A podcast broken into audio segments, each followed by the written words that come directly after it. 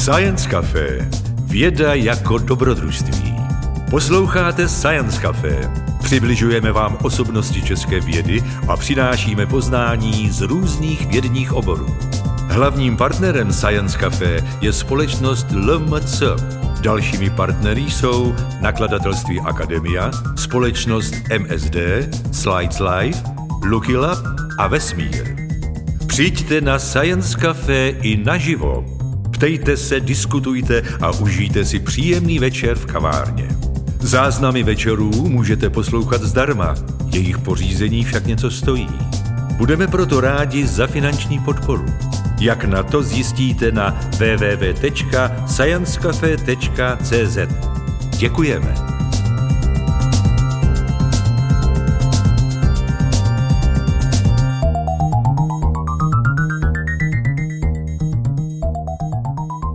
Večer, já děkuji za milé uvedení a, hlavně děkuji za pozvání. A je to neobyčejně milé, protože a toto setkání spojuje dvě moje oblíbená prostředí, prostředí vědecké a kavárenské, takže a doufám, že a to bude bavit i vás.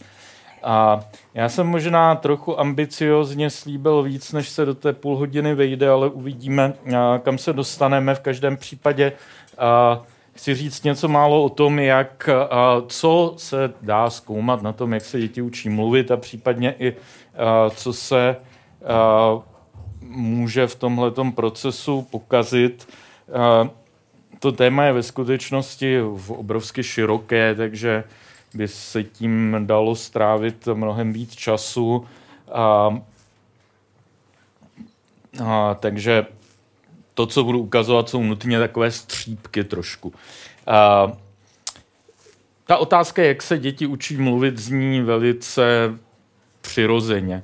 A jedna otázka, která zní ale plyne a kterou si kladou a vědci, kteří se tím zabývají, je, do jaké míry se děti opravdu učí.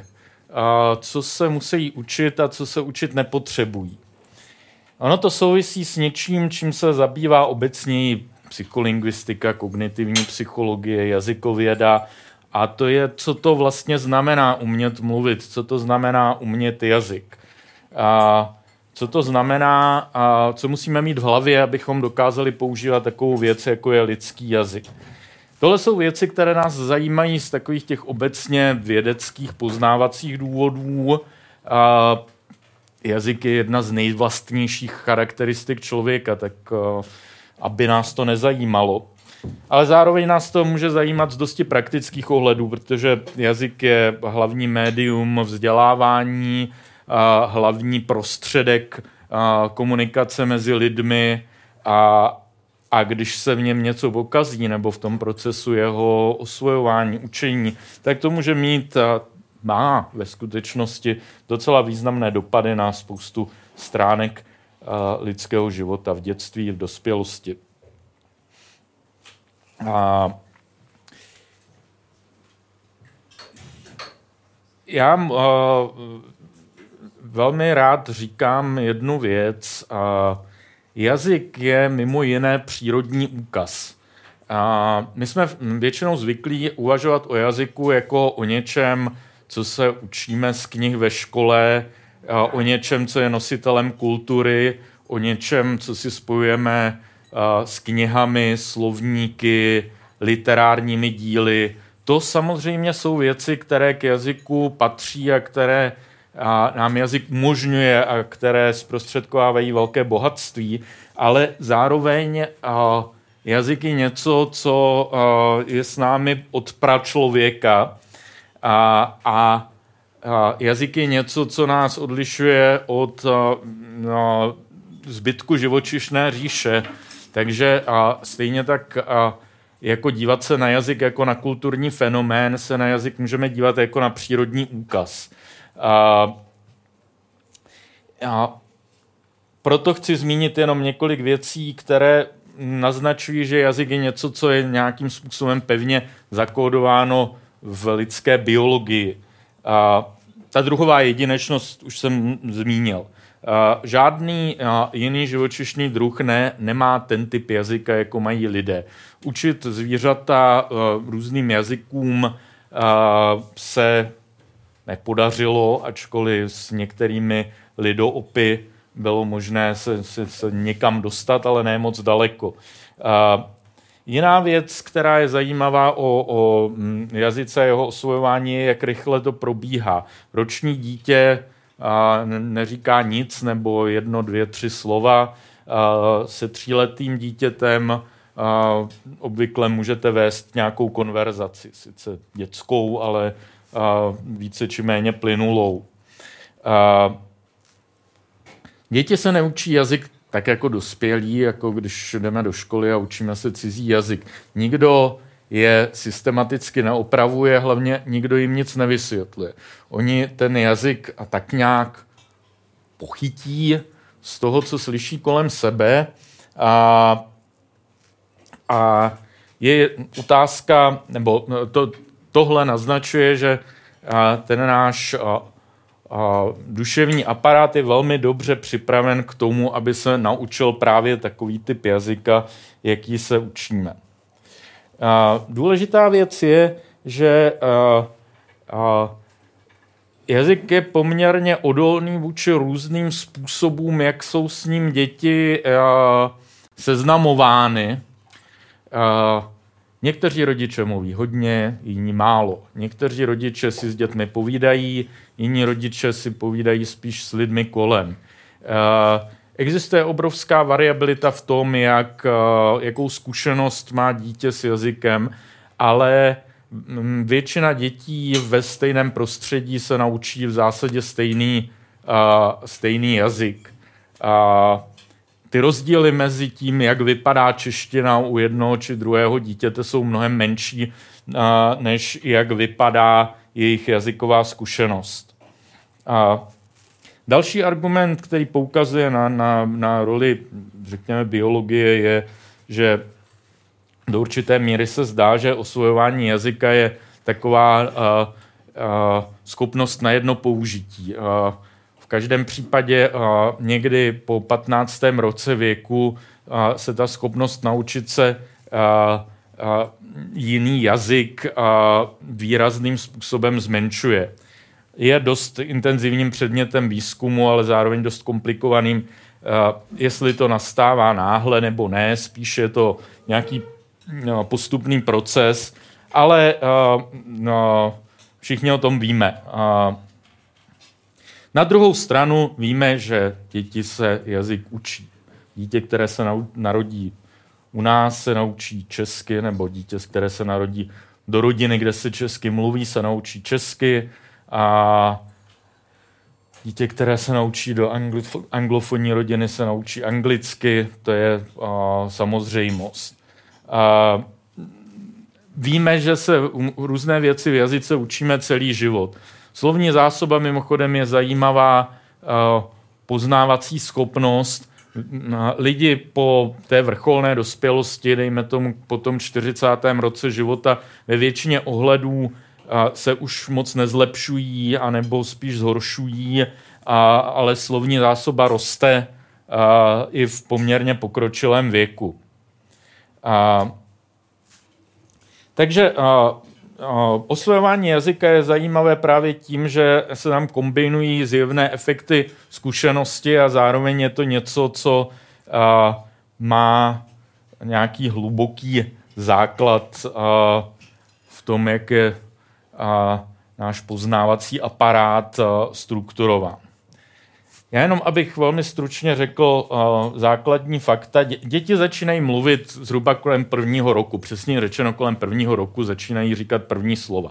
Je tam velká variabilita, ten první rok zdaleka uh, není u všech dětí. Někdy je to o něco dřív, často je to o dost později. Uh, v 18 měsících věku děti v průměru, nebo přesně řečeno, ta střední hodnota velikosti aktivní slovní zásoby v, v roce a půl je asi 50 slov.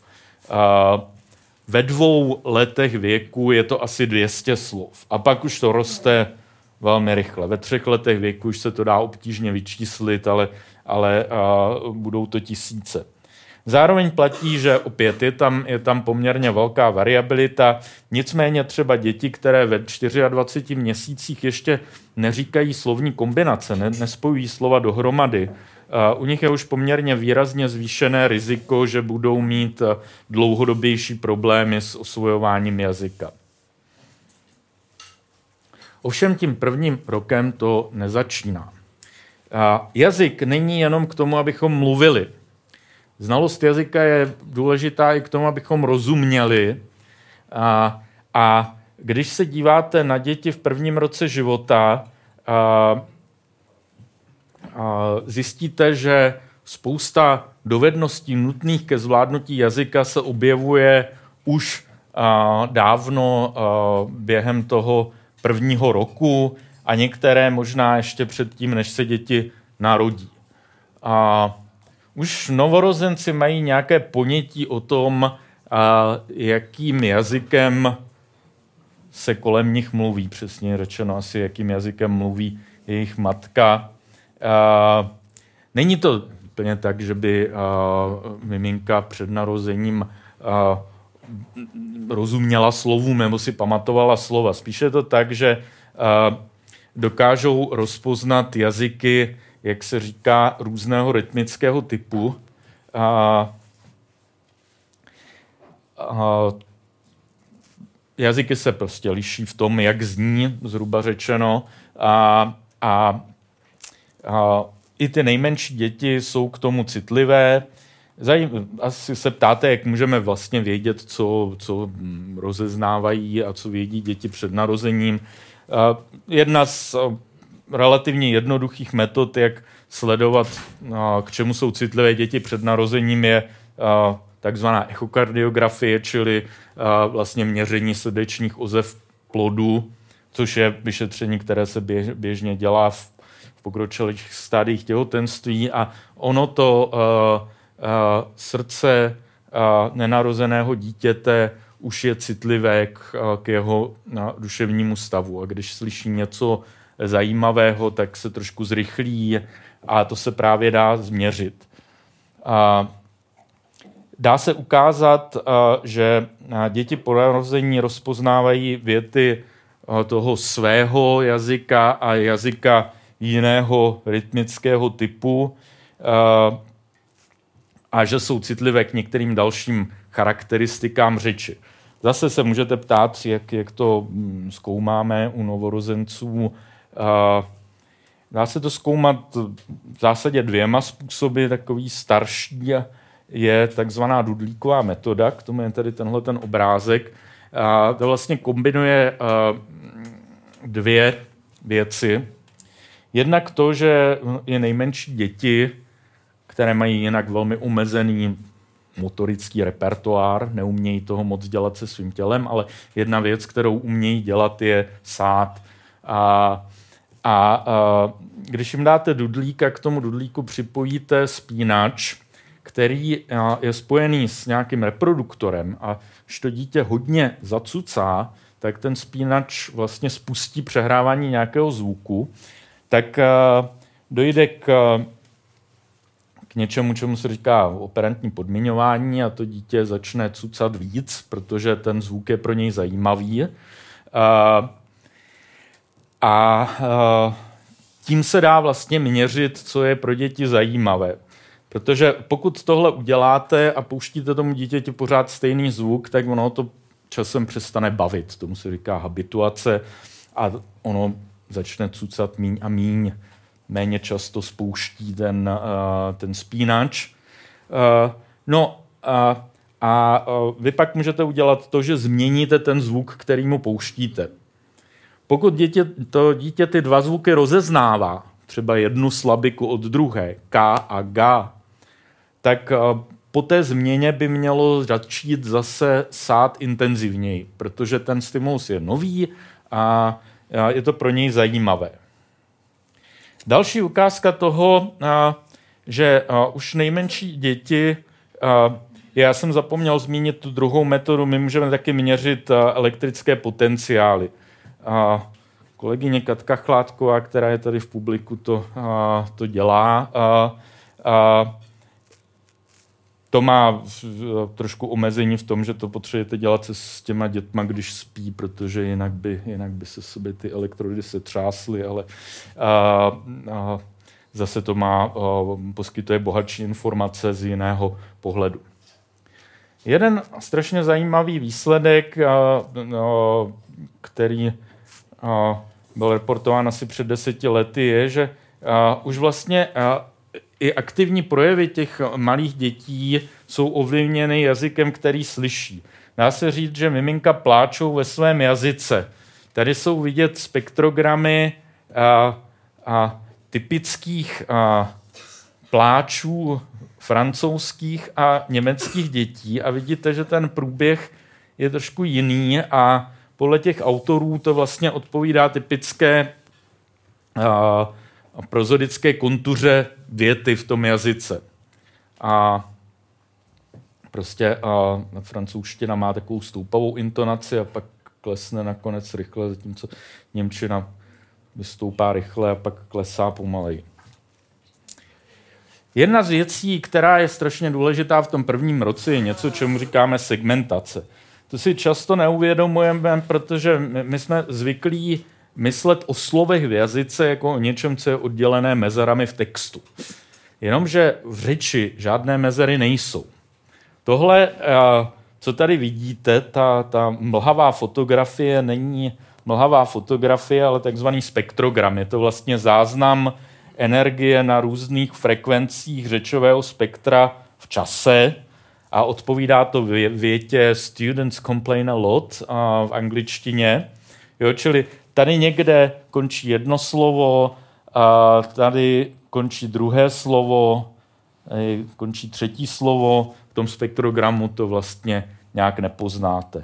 Jo, tady byste si řekli, že třeba a, díra, ale a, je to uprostřed slova. Jo, stejně tak tady před tímto.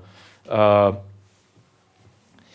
a děti a, dá se ukázat, že už šestiměsíční děti uh, začínají být citlivé k tomu, když se nějaká slova, nějaké slovní tvary opakují. Uh, dokonce se dá ukázat, že uh, ty děti několika málo slovům už v těch šesti měsících rozumějí. Ale je důležité, že zároveň se ještě moc neorientují a během té druhé poloviny prvního roku jeden z těch hlavních úkolů je právě hledat způsoby, jak vydělovat z toho proudu řeči jednotlivá slova, což se většinou dělá na základě kombinace různých faktorů, které jsou v různých jazycích různé. Slovní přízvuk, typické hlásky v některých jazycích členy a tak dále. Jiná zajímavá věc z období kolem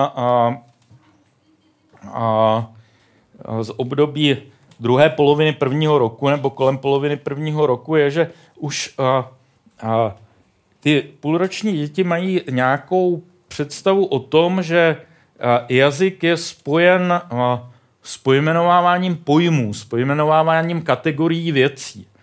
Tohle je záznam experimentu nebo schéma experimentu a, a Fulkersonové a Waxmanové, a, kdy oni těm půlročním a ročním dětem ukazovali série dinosaurů nebo ryb. A to je paradigma, postup, který se používá při studiu rané pojmové reprezentace, jak si děti vytváří kategorie. Třeba prezentujete sérii dinosaurů a pak ukážete rybu a dinosaura jiného než kteréhokoliv z těch, co jste viděli. A pokud, se, pokud si ty děti vytvořily nějakou kategorii dinosaura, tak tady se většinou začnou dívat na tu rybu, protože to je něco nového, něco jiného, než dosud viděli. Tomu se říká preference uh, pro novost, novelty preference. Uh, Ovšem, tenhle experiment byl zajímavý tím, že oni tyhle věci pouštěli buď doprovázené pípnutím, anebo doprovázené slovem. Nějakým nesmyslným slovem, neznámým, ale podobajícím se anglickým slovům, to bylo na amerických dětech. A ty děti, které slyšely slova spolu s těmi uh, obrázky, tak tu kategorizaci vykazovali v mnohem výraznější podobě. Takže jakoby to naznačovalo, že ty nejmladší děti už čekají, že slova budou nálepkami pro pojmy, pro kategorie v tomhle případě předmětu. U pojmů označujících děje, jako u sloves, je to trošku složitější. A Abych se vrátil k tomu, jak se to měří, už i u tohohle experimentu jsem říkal, že důležité je vlastně, kam se to dítě dívá.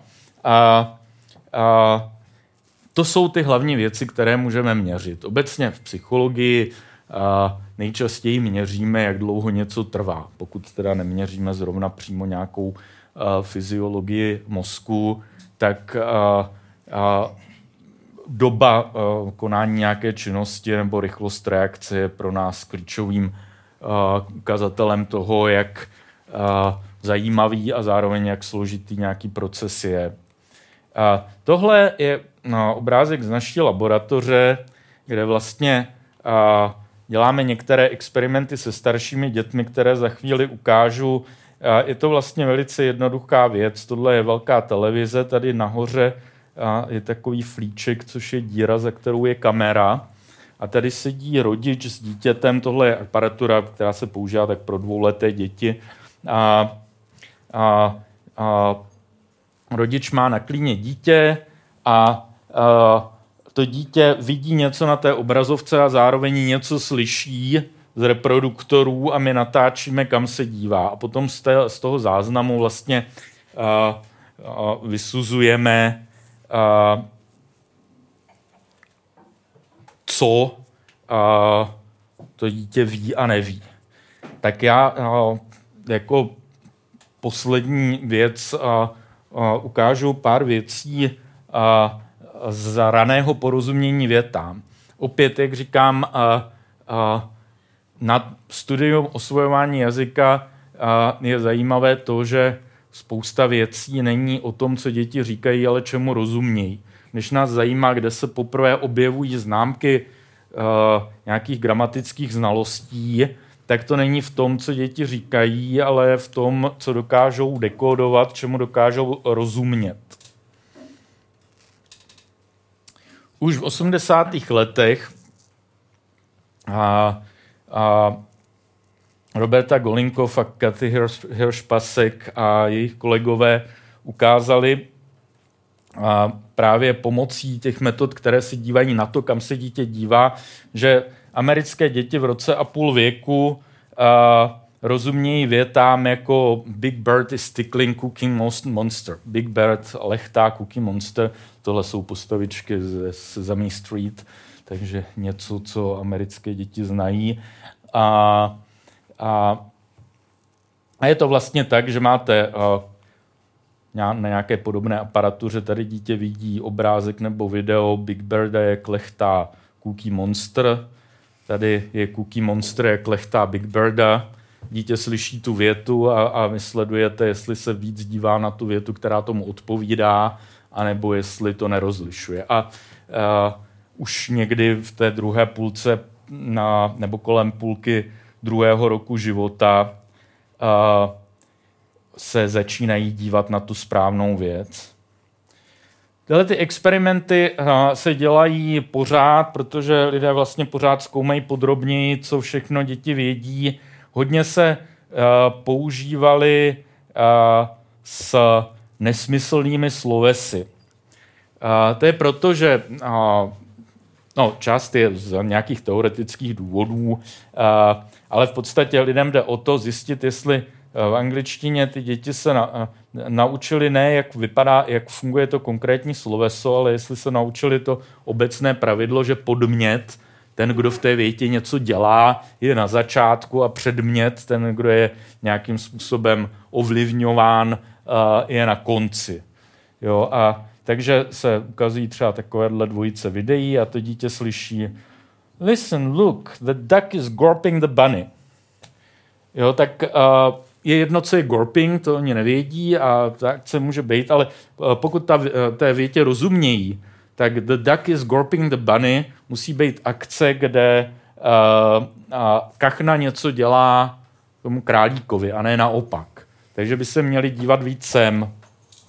Což uh, se u 25-měsíčních dětí do určité míry děje. U mladších dětí je to, je to slabší. Tenhle experiment byl pak předmětem dalších diskusí, ale dneska je celkem schoda v tom, že v tomhle věku to děti umějí, ale není tak snadné to ukázat. Já na závěr chci ukázat dva experimenty, které jsou z naší laboratoře a které se dívají na nějaké věci charakteristické pro češtinu, zase v tomhle věkovém období. Ten experiment, co jsem ukazoval z angličtiny, ten byl vlastně, jak my říkáme, o syntaxi, o skladbě, o tom, jak jdou slova za sebou. Tohle je víc o schodě, což je taky syntaktický jev, ale zároveň, zároveň o tom, že česká slova mají nějaké gramatické charakteristiky, jako je rod, a, a ukazuje to, že už děti kolem druhého roku života mají nějakou představu o gramatickém rodě. A, v tomhle experimentu děti viděli vždycky dvojice obrázků. Jo? Vždycky viděli jednu tuhle dvojici. A všimněte si, že nalevo je vždycky něco mužského rodu, napravo vždycky ženského rodu. A oni slyšeli a, a, takové popisy jako podívej, koukej, taková veliká kniha. A to byla takzvaná schodná nebo no, normální podmínka. A pak byla podmínka, kde vlastně to podstatné jméno a ukazovací zájmeno se neskodovalo s rodem toho podstatného jména. Podívej, koukej, takový veliký kniha. Jo? Je, to, je to špatně, ale že to je špatně poznáme teprve tehdy, když slyšíme tohle podstatné jméno po těchto uh, slovech, která mají uh, adjektivní přídavně jmené skloňování. A, a zároveň musíme vědět, že kniha je ženského rodu a že tyhle ty morfémy, tyhle koncovky jsou charakteristické pro mužský rod. Uh, když tohle slyšíme, tak vlastně už bychom mohli očekávat, když slyšíme takový veliký a vidíme třeba tohle, tak bychom mohli očekávat, že se bude mluvit o pejskovi. U dospělých to tak je, neskoušeli jsme to v tomhle experimentu, ale tahle ta takzvaná anticipace je poměrně dobře doložená. Tak jednou otázkou je, jestli to nastává u dětí a my jsme vlastně v tom experimentu ukázali, že ano. Tohle jsou grafy, které ukazují vlastně nakolik se děti dívají na to správné slovo. Jo? Takový veliký kniha, tak nakolik se dívají na knihu. Tady v nula je vlastně začátek prezentace toho slova. Třeba toho, toho podstatného jména, kniha. A vidíte, že chvilku potom, asi 600 milisekund, něco přes půl sekundy, se děti začnou dívat na tu knihu ono, když se celá ta skupina dětí vezme dohromady, tak tam toho moc vidět není, ale my jsme ty děti rozdělili na ty, které, kterým lépe šlo porozumění gramatice v takovém testu, který jsme jim zároveň dali. A ty děti, které byly slabší, tak tam vlastně rozdíl nebyl. Tady to trošku vypadá, že je, ale to je, to je náhodné. Zatímco ty lepší děti u těch byl rozdíl poměrně jednoznačný. Jo. Tady v publiku sedí Veronika Bláhová, která ten experiment administrovala. A, tak kdybyste chtěli slyšet nějaké praktické zkušenosti, tak a je možné se k tomu dostat. A, a tohle jsem chtěl ukázat, protože to je pokračování stejného typu práce, ale tady se vlastně díváme na to, jak ty zhruba dvouleté děti, nepatrně starší, rozumějí gramatickému číslu. Oni viděli obrázky tohoto typu a slyšeli něco jako podívej, kde jsou tady na obrázku traktory, anebo kde je tady na obrázku banán.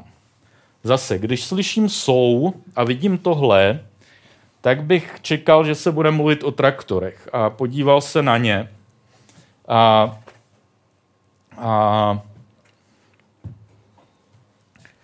A to tež tady v tom jednotném čísle u banánu. No a tohle je graf vlastně výsledků.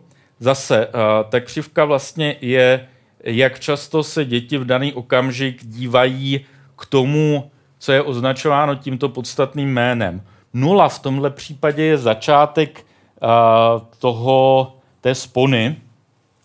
A ta červená křivka jsou případy, kdy děti slyšeli něco jako tohle. Ta modrá, to jsou případy, kdy tady bylo něco neinformativního, jako podívej, co to je, nebo podívej, co to vidíš. A podívej, traktory, to znamená, nebyla tam žádná skoda, nebylo nic, z čeho by bylo možné očekávat, jestli přijde jednotné nebo množné číslo. Jo, a vidíte, že ta červená křivka je tady vlastně chvilku po té nule, a zhruba těch 600 milisekund se, se zvedne a je už potom výš. To znamená, že děti skutečně začnou anticipovat na základě toho tvaru, co přijde. No a tohle už bych vynechal. Já jsem vyčerpal svůj čas, ale doufám, že jsem vám ukázal aspoň trošku z toho, že i u těch nejmladších dětí vlastně je na co se dívat v souvislosti s jazykem a že ještě než začnou nějak ve velkém mluvit, tak můžeme vidět, že osvojování jazyka probírá, probíhá, tak říkajíc, plnou parou. Takže děkuji za pozornost. Předám slovo dalšímu přednášejícímu a a nezapomeňte své otázky. Prosím? Já jsem se zeptat na jednu věc. Eh, mě by zajímalo, jak jsou na tom, nebo s jakým úskalými se potýkají děti, které vyrůstají, řekněme, v jazykově méně podnětném prostředí. Mám na mysli třeba děti němých rodičů, kde velkou část té jazykové funkce přejímá jazyk znakový.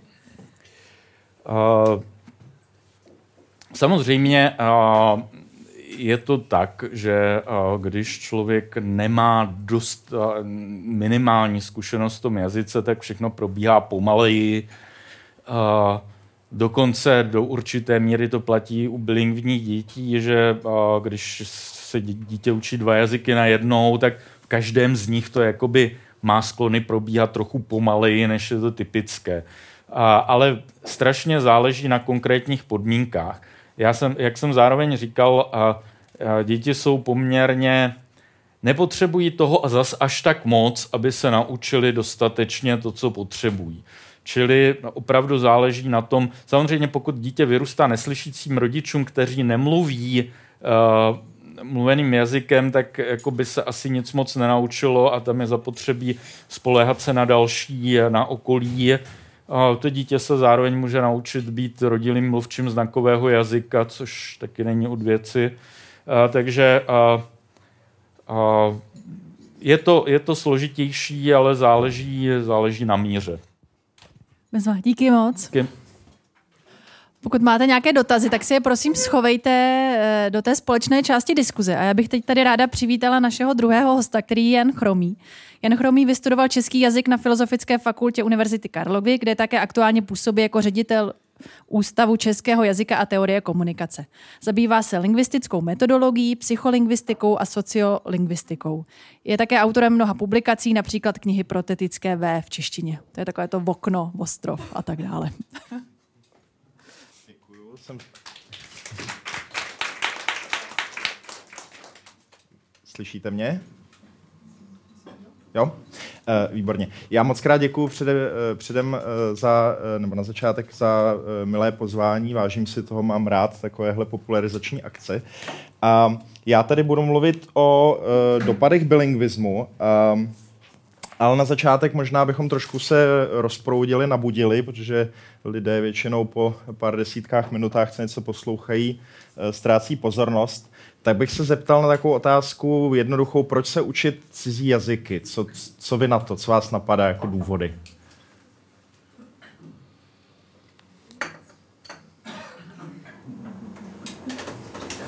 No. Pro mě asi co nejvíc je cestování a myslím si, že když člověk umí jazyky daný země, tak líp pozná kulturu, než když se dorozumívá, mm-hmm. dejme tomu třeba jenom anglicky nebo rukama, nohama, tak s jazykama se vypoznává kultura. Jasně, takže cestování, poznávání kultury, skvělý. Co dál?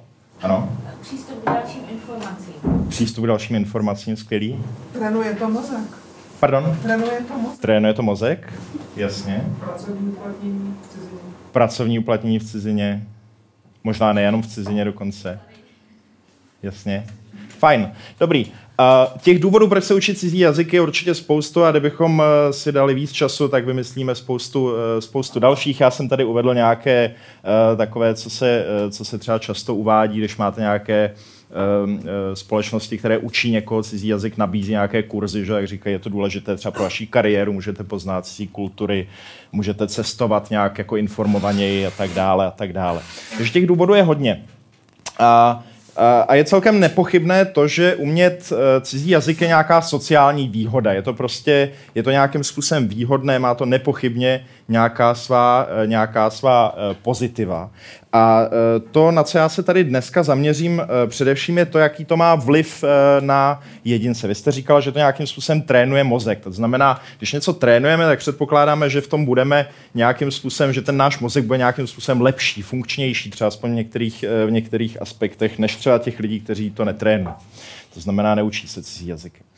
A tady já budu mluvit o, o bilingvismu, teda o dopadech bilingvismu a je možná dobré říct, protože ten pojem se používá dost různorodě, že já tady bilingvismus budu chápat celkem v souladu s odbornou literaturou na tohleto téma jako něco dost širokého a bilingvní mluvčí pro mě budou takový mluvčí, kteří prostě znají více než jeden jazyk, bez ohledu na to, kdy se ho naučili, relativně bez ohledu na to, do jaké míry ho umí, jestli, ho umí, jestli umí ty jazyky na úrovni rodilého mluvčího, nebo, nebo třeba jeden mají jako mateřský jazyk, který umí perfektně a další jazyky umí třeba nějak slušně, domluví se, ale ne, ne až tak dobře. To znamená, tohleto pojetí bude poměrně, poměrně široké a zároveň to ale potom přináší různé problémy pro výzkum bilingvismu a i pro to, co já tady budu říkat. Kolega Smolík vám tady prezentoval nějaké jako obecné poznatky o osvojování prvního jazyka, které jsou, je tam nějaká variabilita mezi, mezi dětmi v tom, jak si jazyk osvojují, ale dá se říct, že tyhle ty poznatky jsou relativně bezproblémové, aspoň ve většině případů, může kolem nich být nějaká diskuze a tak dále. Ale problém je, že u bilingvismu tohle vlastně se udělat nedá. Já vám tady nemůžu říct úplně, jak to, jak to s bilingvními mluvčími je, protože prostě ti bilingvní mluvčí jsou extrémně různorodí. Jsou extrémně různorodí v tom, jaké jazyky si osvojují nebo osvojovali, kolik těch jazyků umí, jaká je jejich úroveň znalosti těch jazyků, jak ty jazyky jsou třeba podobné, když se někdo třeba osvojuje češtinu a polštinu, tak, tak nebo když se začne učit v rodilý mluvčí češtiny, polštinu v pozdějším věku, jak je to pro něj určitě snadnější, když se začne učit třeba hinštinu nebo něco takového. A samozřejmě ti mluvčí se liší i mírou užívání těch jednotlivých jazyků, což taky uh, hraje roli uh, potom v tom jejich fungování jazykovém. No a tohle to prostě přináší problémy do celého výzkumu bilingvismu, protože vy uh, můžete se dívat do různých časopisů odborných, které se věnují bilingvismu, můžete se dívat na různé uh, učebnice nebo nějaké sumarizační handbooky, které jsou zaměřené na bilingvní mluvčí, ale říct nějaké obecné generalizace je, je vždycky trošku komplikované. A narazíme na to i v souvislosti s tím, o čem já budu, o čem já budu mluvit konkrétně. Když se zabýváme tím vlivem na jedince, tak bych chtěl ještě zdůraznit, že mě zajímá ten psycholingvistický aspekt věci, to znamená, nezajímá mě to jako ze, ze sociálního hlediska, aspoň ne v téhle přednášce. A když se zaměříme na ty oblasti, které jsou třeba často zkoumány, tak já jsem si tady vymezil takové tři, možná bychom mohli vymyslet něco, že by se dalo ještě rozdělit do nějakých kategorií, ale uh, rozhodně existuje hodně výzkumů k osvojování druhého jazyka, obecně k tomu, jak si lidé teda buď to osvojí dva jazyky paralelně, nebo nějaký druhý uh, pozdějším věku. Uh, existuje spoustu výzkumů k interakci mezi prvním a druhým jazykem. To L1 a L2 je, jsou také zkratky, které já tady budu mít. L1 znamená první jazyk, typicky ten mateřský, L2 potom je zkrátka pro druhý jazyk, nějaký ten další, kteří, který ty, ti mluvčí ovládají třeba hůře. A pak eh, velice zajímavá věc jsou kognitivní aspekty bilingvismu, takže eh, což se vztahuje k tomu tréninku, jestli teda bilingní mluvčí jsou nějak zvýhodněni oproti, oproti ostatním, nebo těm monolingním. Um, tak, uh, Uh, co je zajímavé, ovšem, a o čem já se tady budu uh, taky trošku vyjadřovat, je otázka, jestli ten bilingvismus, kromě všech těch výhod, které nám přináší, nám nepřináší ještě také nějaké nevýhody. Uh, já třeba mám často problém, já neumím nějak moc jazyků, často se mě někdo jako lingvisty ptá, kolik jich umím, ale Uh, není posláním lingvista, aby uměl uh, strašně moc jazyků. Já mám nějaký čtyři do nějaký různé míry. Um, ale co se mi stává, je, uh, jsou projevy toho, o čem já budu mluvit jako o znevýhodnění. A zkrátka dobře uh, se mi třeba stává, a to i o přednášce, doufám, že ne dneska, ale, ale čas od času se to stane, že si prostě nemůžu na nějaké slovo v češtině, uh, ačkoliv je to můj rodný jazyk a naskakují mi tam slova třeba z nějakých jiných jazyků. Uh, tak. Uh, a možná začněme tedy těma uh, nevýhodama bilingvismu. Uh, Jedna uh, z takových uh, výchozích myšlenek uh, v bádání v této oblasti je to, že vlastně čím víc těch jazyků známe, tak tím víc nám to komplikuje užívání každého z těch jazyků, protože ty jazyky si nějak konkurují. Máme nějak, když to řeknu úplně Eh, jednoduše máme nějak všechny v hlavě a teď jako nám eh, se můžou nějakým způsobem eh, nepříjemně míchat, může se nám to motat, můžeme mít problém si třeba vybovat nějaká slova v některém z těch jazyků a tak dále. A zároveň to může být ještě tak, že čím více používáme nějaký jeden jazyk, tím víc nám to zhoršuje užívání těch dalších. A to se může týkat třeba i toho, že se přestěhujeme někam a budeme relativně limitovaně nebo omezeně používat náš mateřský jazyk a to nám může nějakým způsobem ovlivnit, uh, ovlivnit právě tu schopnost uh, jeho užívání do budoucna. Uh, v extrémním případě se tomu říká jazyková eroze, což teda je nějaký proces, který spočívá v tom, že vlastně se lidem roz, jakoby rozpadá, dejme tomu, v tom smyslu eroze, nebo nějak ubývá schopnost e, ovládat mateřský jazyk, používat mateřský jazyk. Pokud znáte třeba nějaké lidi, kteří emigrovali e, v dávné době e, z České republiky a nejsou třeba moc v kontaktu s dalšími mluvčími češtiny, aspoň ne v nějak pravidelném, tak eh, u těch často můžete třeba slyšet, že mají jakoby takový cizinecký přízvuk v té češtině, nebo že uh, mají, uh, často používají třeba nějaké výpůjčky, které nejsou úplně běžné v, v českém prostředí a tak dál. Čili je to typické pro nějaké lidi, kteří vlastně do nějaké míry ztratili kontakt s mateřským jazykem.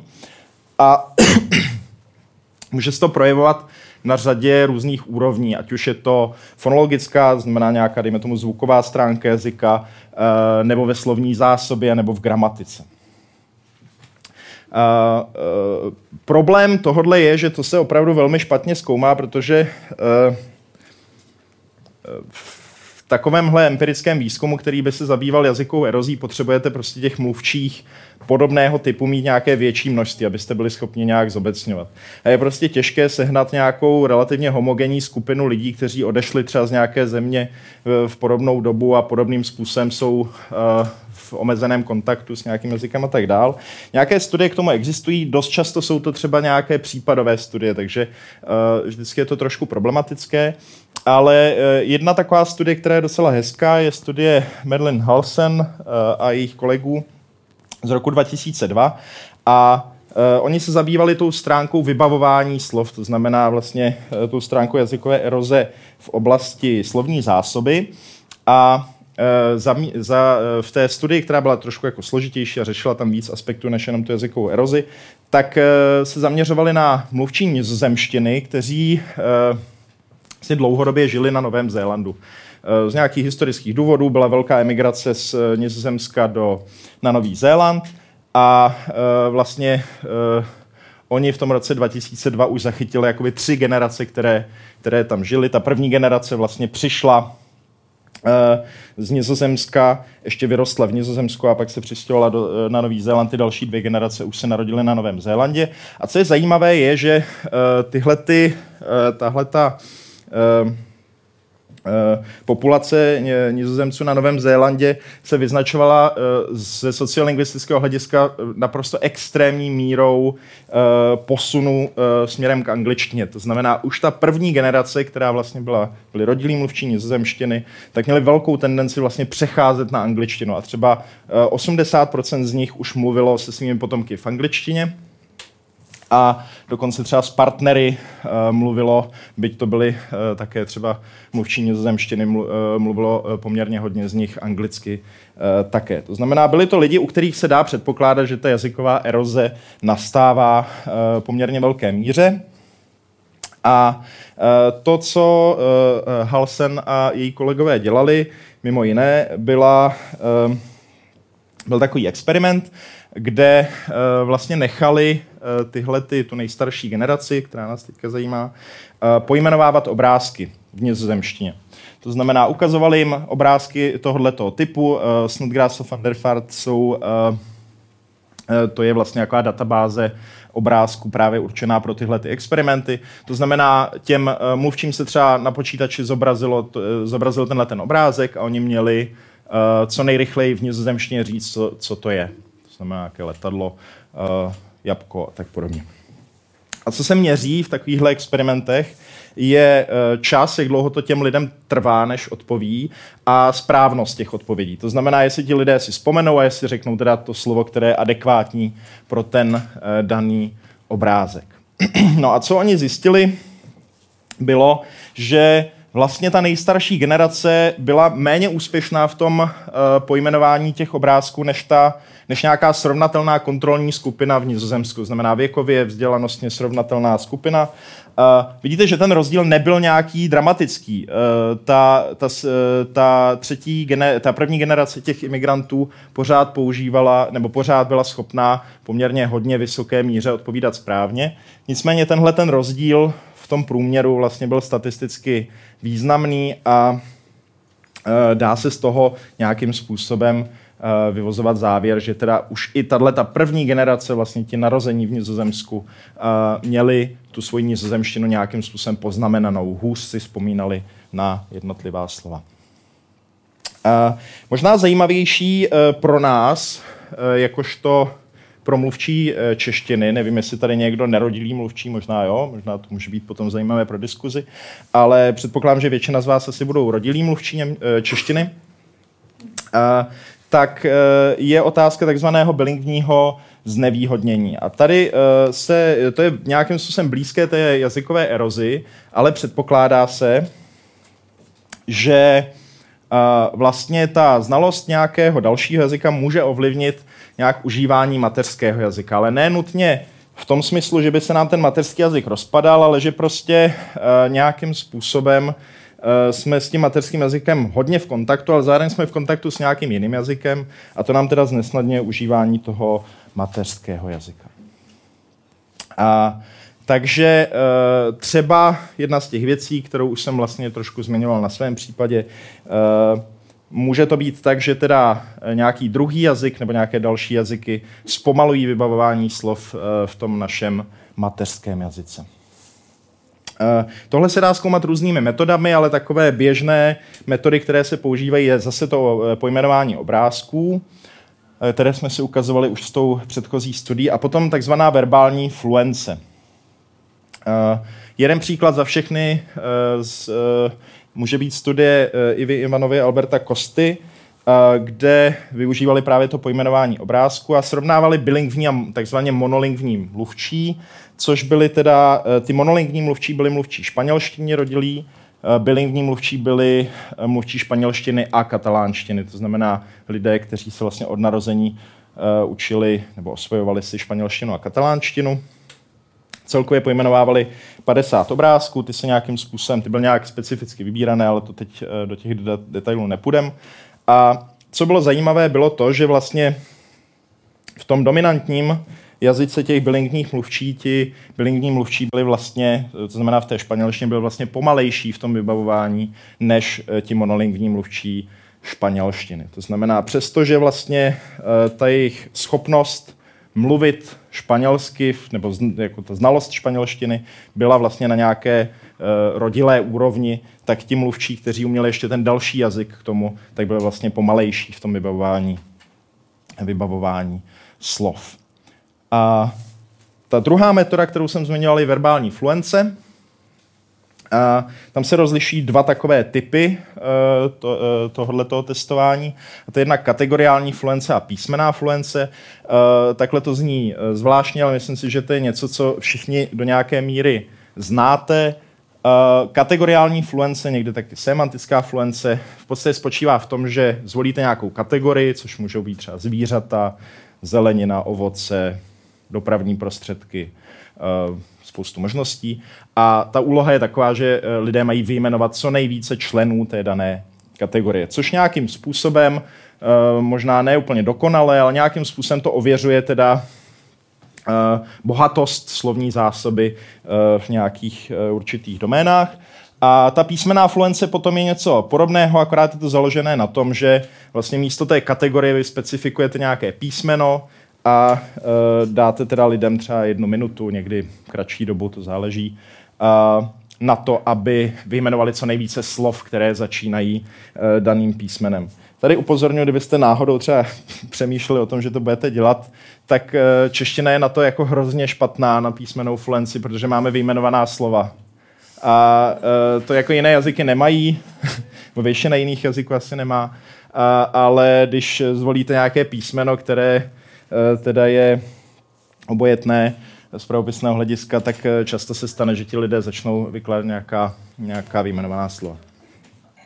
A, no a co je zajímavé, a tady se dostáváme zpátky k tomu problému, který já jsem říkal na začátku, je to, že když se podíváte do literatury, tak najdete šílený chaos. Tam prostě najdete studie, které říkají, že ve verbální fluenci bilingvní mluvčí jsou lepší než monolingvní, vyjmenovávají slov víc. Najdete tam studie, které říkají úplně pravý opak.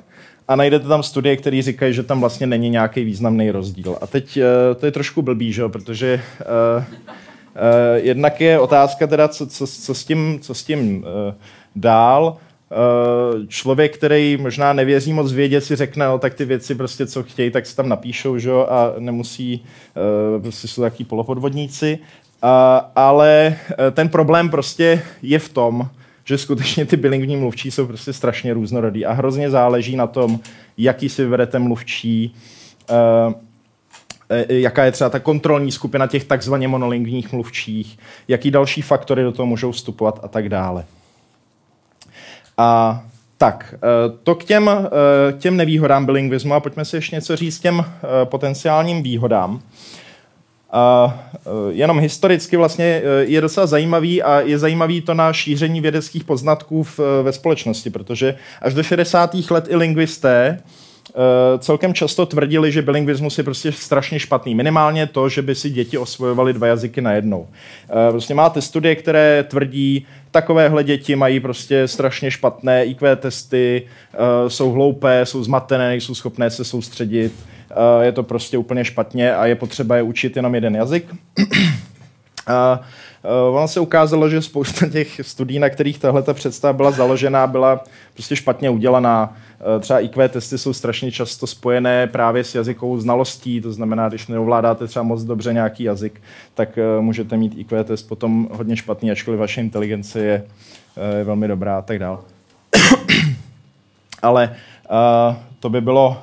Uh, to by bylo na dlouhé povídání. Každopádně, dejme tomu od těch 60. let, ta představa v lingvistice je, je vlastně e, jako úplně opačná. Naopak je, e, vznikaly, začaly vznikat studie, které ukazovaly, že e, osvojování více jazyků dětí je, je pozitivní, dává jim to do budoucna různé příležitosti a právě to může i nějakým pomáhat v kognitivním, v kognitivním rozvoji. A jedna z takových dominantních, eh, jedna z takových dominantních oblastí toho výzkumu je pozornost u bilingvních mluvčích, protože se předpokládá, že teda bilingvní mluvčí musí neustále nějakým způsobem kontrolovat, jakým jazykem mluví. Že? Protože oni můžou, když umějí ty dva jazyky velmi dobře, tak můžou velmi snadno začít mluvit v nějakém jazyce a pak zjistit, že nikdo, uh, teda jako jim nikdo nerozumí že? v tom daném uh, prostředí. Čili oni musí mít na paměti, jo, musím používat tenhle ten jazyk, teďka musím přepnout do tohoto jazyka, protože mluvím s někým jiným. A představa je taková, že teda tohle je vlastně nějakým způsobem trénuje ten jejich mozek v tom, aby regulovali nějak, kontrolovali pozornost, aby prostě byli nějak uh, ve střehu, abych to řekl uh, jednoduše. A uh, hypotéza je taková, uh, ta výchozí, že uh, tohle se potom projevuje i v nějakých nejazykových úlohách, že teda vlastně obecně ta jejich pozornost a schopnost uh, tu pozornost nějak uh, upírat je, je lepší. Tohle asi nejvíc přesvědčivě bylo, bylo ukázáno u dětí.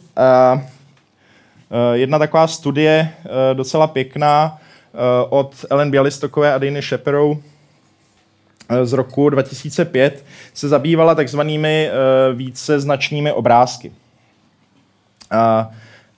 To jsou obrázky jako tohleto, které teda můžou mít jakoby dvě různé interpretace.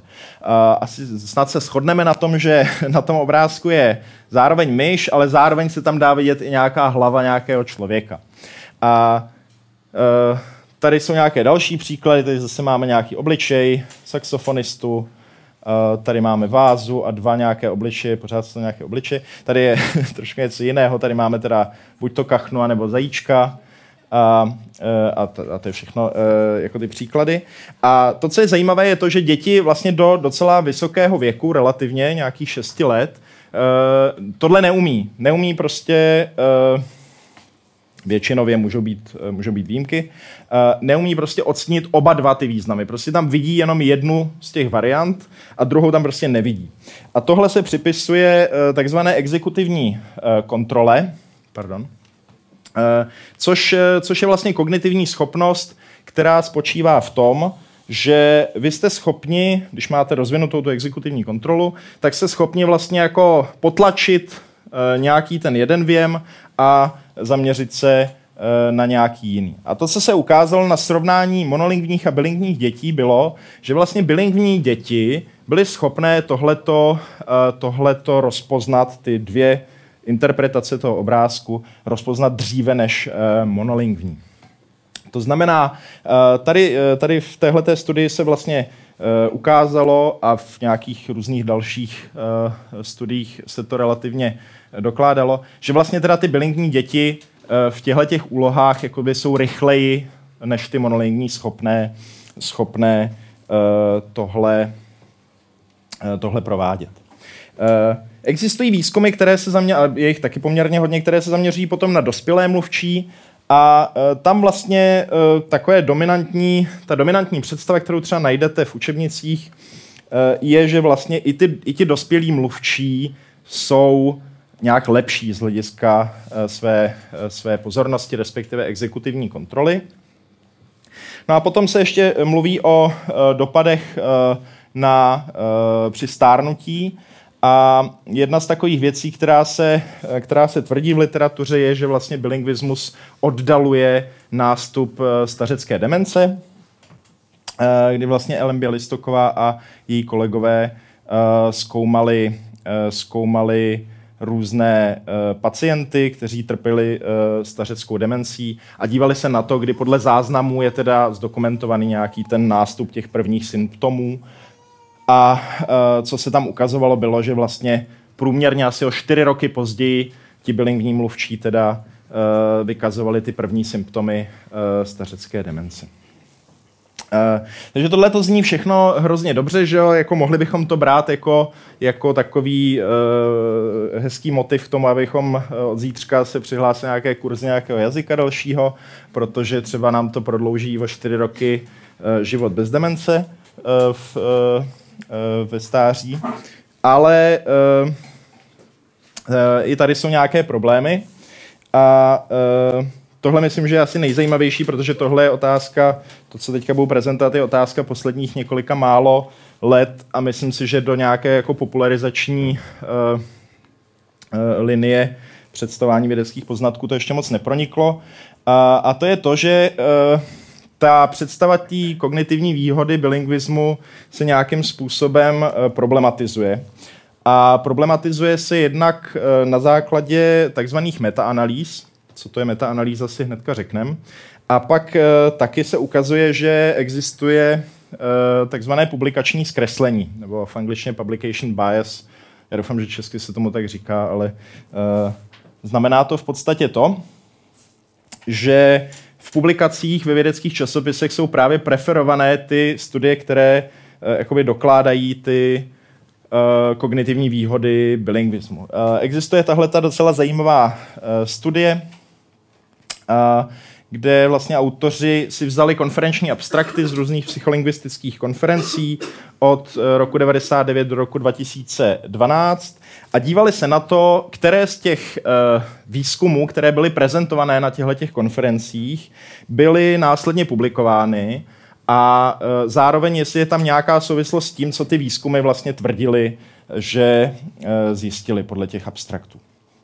No a to, co se ukázalo, bylo, že e, teda ty výzkumy, které podporovaly to bilingní zvýhodnění, měly mnohem větší pravděpodobnost toho, že budou e, následně nějak publikovány. E, dále jako druhé v řadě byly potom výzkumy se smíšenými výsledky, a nejmenší pravděpodobnost toho, že budou publikovány, byly ty výsledky, byly ty výzkumy, které vlastně tvrdili ten pravý opak. To znamená, tvrdili, že tam žádné dopady nejsou. Samozřejmě tohle byly jako standardní experimentální výzkumy, to nebylo, že by někdo si napsal, neexistuje to, prostě to, to mělo nějakou, nějakou uh, celkem standardní uh, metodologii. Tady vidíte nějaká čísla rozepsaná, tady je to potom uh, v grafu uh, sloupcové nějakým sumarizačním.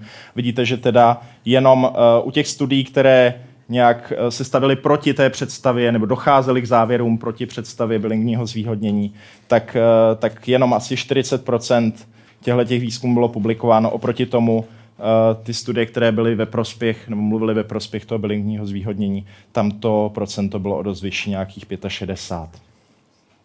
A tohle by samo o sobě nebylo jako jediným argumentem proti tomu bilingnímu zvýhodnění, například z toho důvodu, že můžete, můžete jako dost dobře předpokládat, že když to bilingvní zvýhodnění skutečně by existovalo, a někdo, někomu se ho nepodařilo zaznamenat, tak je to, to může být prostě nějaká meteorologická chyba uh, z různých důvodů. To znamená, uh, je dost dobře možné, že třeba tyhle ty studie prostě nebyly provedené úplně jako dobře a tím pádem i dává smysl, že mají nižší míru publikovatelnosti. A nicméně do toho ještě vstupují e, ty poznatky z takzvaných metaanalýz. A to je něco, co se dělá podle mě v posledních třeba deseti letech v psycholingvistice. E, máš představu, že by to bylo ještě starší? Řekl bych, že prostě tak... Systematicky nebo hodně se to dělá v posledních deseti letech. No, no. Čili je to, je to poměrně uh, nová věc a ty metaanalýzy jsou zaměřeny vlastně tak, že vezmou uh, pokud možno úplně všechny předchozí výzkumy na dané téma a vlastně analyzují jejich výsledky dohromady. To znamená, dívají se na to, jestli do jaké míry ty studie vlastně uh, vypovídají o tom též a dá se prostřednictvím těchto těch metaanalýz zjistit, že třeba nějaká studie prezentuje výsledky, které jsou, uh, které jsou třeba nějaké extrémní oproti těm ostatním. A e, čili můžeme e, prostřednictvím těch metanlíz zjišťovat nějaké obecné tendence e, ve výzkumu určité problematiky. No a tady jsme vlastně viděli, že těch výzkumů už jenom v oblasti bilingního zvýhodnění bylo prostě několik desítek. A ve studii Mini Lechtonen a jejich kolegů vlastně byly analyz, bylo analyzováno celkově 152 předchozích výzkumů které se zabývaly exekutivní funkcí, teda tím upíráním té pozornosti. A e, co se ukázalo, bylo, bylo to, že vlastně e, ty celkové tendence neukazují na to, že by ten bilingvismus měl nějaké e, pozitivní dopady. To znamená, ty studie, které to ukazovaly, tak byly spíš jakoby výjimečné oproti, oproti nějakým těm centrálním středovým tendencím.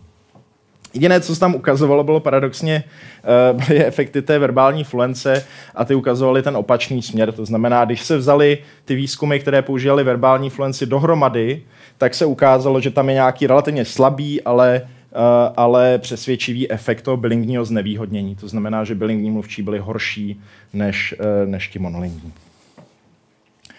A, tak. Na závěr, abych to schrnul, uh, u bilingních mluvčích uh, sice se můžete často dočíst uh, v popularizační literatuře, ale vlastně i v odborné, v různých učebnicích, handbookích a tak dále, že, uh, že bilingní mluvčí prostě mají lepší kognitivní schopnosti než monolingní. Uh, podle té pro mě aspoň docela přesvědčivé literatury, která uh, se zaměřuje na metaanalýzy a na uh, analýzy toho publikačního zkreslení, uh, se to nezdá být úplně pravděpodobné, ale zase je potřeba zdůraznit to, že bilingvismus je prostě strašně různorodý, jak jsem říkal na začátku. Je možné, že třeba ty kognitivní pozitivní dopady existují, ale třeba jenom u určité skupiny těch bilingních mluvčích a není to otázka všech všech bilingních mluvčích jako takových.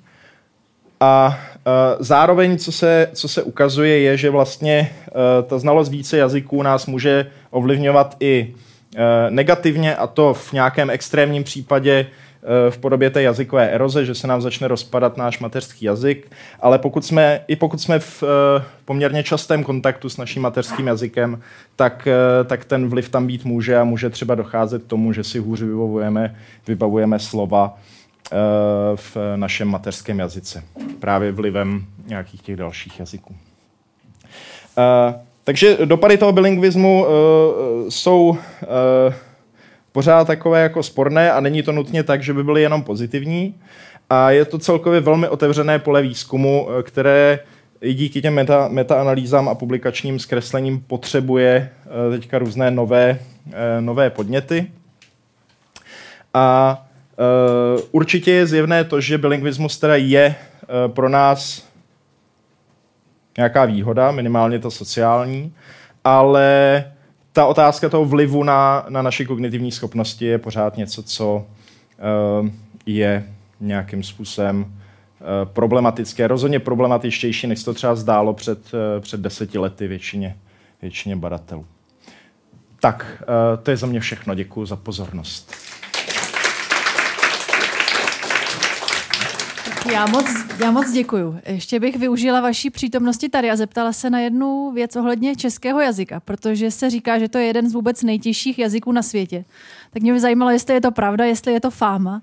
A pokud je to pravda, tak jestli se dá nějakým způsobem vypozorovat, že děti, které mají češtinu jako mateřský jazyk, začínají na nějaké jako rozumné úrovni mluvit později.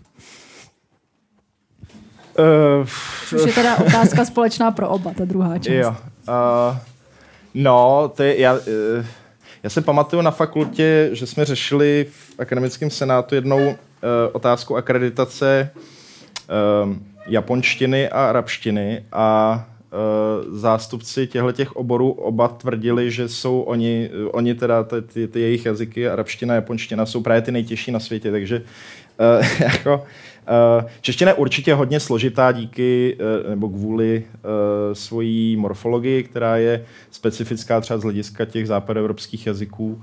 Na druhou stranu já jsem třeba se jednou díval na nějaké učebnice Inuktitu, Inuktit, to je eskimácký jazyk, a jako radši bych se učil jazyk podobný jako čeština, než, eh, než nějaký polysyntetický jazyk, který prostě skládá strašně moc morfému do jednoho slova. To znamená, uh, asi bych to netvrdil, ale jako mm, ve finále mi to ani nepřijde jako až tak zajímavá otázka. Uh, jestli je čeština nejtěžší. Pardon. Uh, No a co se týče těch dětí, na to je asi fundovanější kolega Smolík, ale já si uh, myslím, že tam jako ne, třeba v, uh, v osvojování slovní zásoby určitě ne, nenastává k nějakým jako pozdějším... Nejtěžší je dánština. Nejtěžší je dánština. A, ne, to je, to je zkratka, ale uh, uh, obecně se ne, uh, si lidi, kteří studují uh, osvojování jazyka, nemyslí, že by nějaký jazyk byl nejtěžší, on každý má něco, něco svého v něčem. Jo, když máte jazyk, který nemá skoro žádnou morfologii jako angličtina, tak tam je, může být těžší naučit se určité věci, protože právě ten jazyk k ním dává málo informací. Čeština nebo estonština jsou takové chaotické, a, a finština je mnohem složitější, ale zase mnohem pravidelnější. Ne, že bych tyhle jazyky uměl, ale to tak opakuju, co se o nich dočtu. Ale tu dánštinu jsem zmínil proto, že při nejmenším ve srovnání těch indoevropských jazyků nebo západoevropských jazyků existuje, existují data k tomu, že opravdu dánské děti se začínají učit slova o něco později než děti ve většině ostatních jazyků, kde bychom zase takové rozdíly nečekali a, a ty lidi, kteří to objevili, Stephanie Stokes a, a kolegové právě z Dánska, Dorote Blezes, a, a se domnívají, že je to proto, že prostě ta dánština má trošku uh, zvláštní a složitou uh, zvukovou podobu těch slov, která, kde pro ty děti je trochu těžší do toho proniknout. Ale to neznamená, že by dánština jako, jako celý jazyk byla složitější. Prostě v každém jazyce si najdete asi něco, co bude těžší a lehčí. K tomu ještě, jestli můžu doplnit jenom jednu drobnost. Těch jazyků na světě je několik tisíc a to, co my víme, jako ten počet jazyků, o kterých víme, to nějak hodně je v řádu spíš stovek. To znamená, tam je ještě další problém, že my ani nevíme, eh, jak, jak spousta z jazyků eh, ve světě vypadá. Takže i, i z toho důvodu je hodně těžký říct. Jak... Je někdy nějaký limit toho, kolik jazyků je člověk schopen pojmout za mateřské? Třeba mám několik kamarádek, který jsou Češky, vzali si za manžela cizince a spolu mluví anglicky, takže ty děti mají hned od narození tři jazyky. Je to maximum, nebo je člověk schopen se naučit ještě víc? Člověk je schopen všeho, no, ale, ale ne každý. Je to...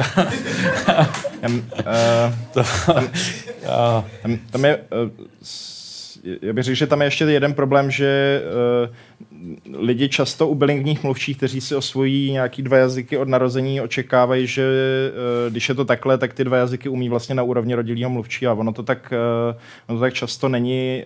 Uh, Často se mluví třeba o doménové specifičnosti, to znamená o tom, že lidi jsou, zvě- tihleti mluvčí jsou pak zvyklí ten nějaký jazyk užívat v nějaké doméně, třeba doma, zrovna když, když to budou třeba nějací lidé, kteří třeba jsou rodilí mluvčí češtiny, žijí v Německu, tak pro nějaké předměty v domácnosti oni budou umět, eh, umět eh, česká slova, ale třeba potom pro spoustu z nějakých různých jiných domén ze slovní zásoby oni nebudou vůbec vědět, jak se to jmenuje. To znamená, to je, to je ještě další problém, že ani v případě těch dvou jazyků to nutně není tak, že by, že by ty jazyky byly opravdu na, na nějaké hodně, hodně vysoké a stejné úrovni. Tam se pak mluví o, o vyváženém bilingvismu, někteří lidé to třeba mají, ale vlastně je to spíš asi menšina těch, těch bilingvních mluvčích, kteří by to měli vysvětlit. Tak...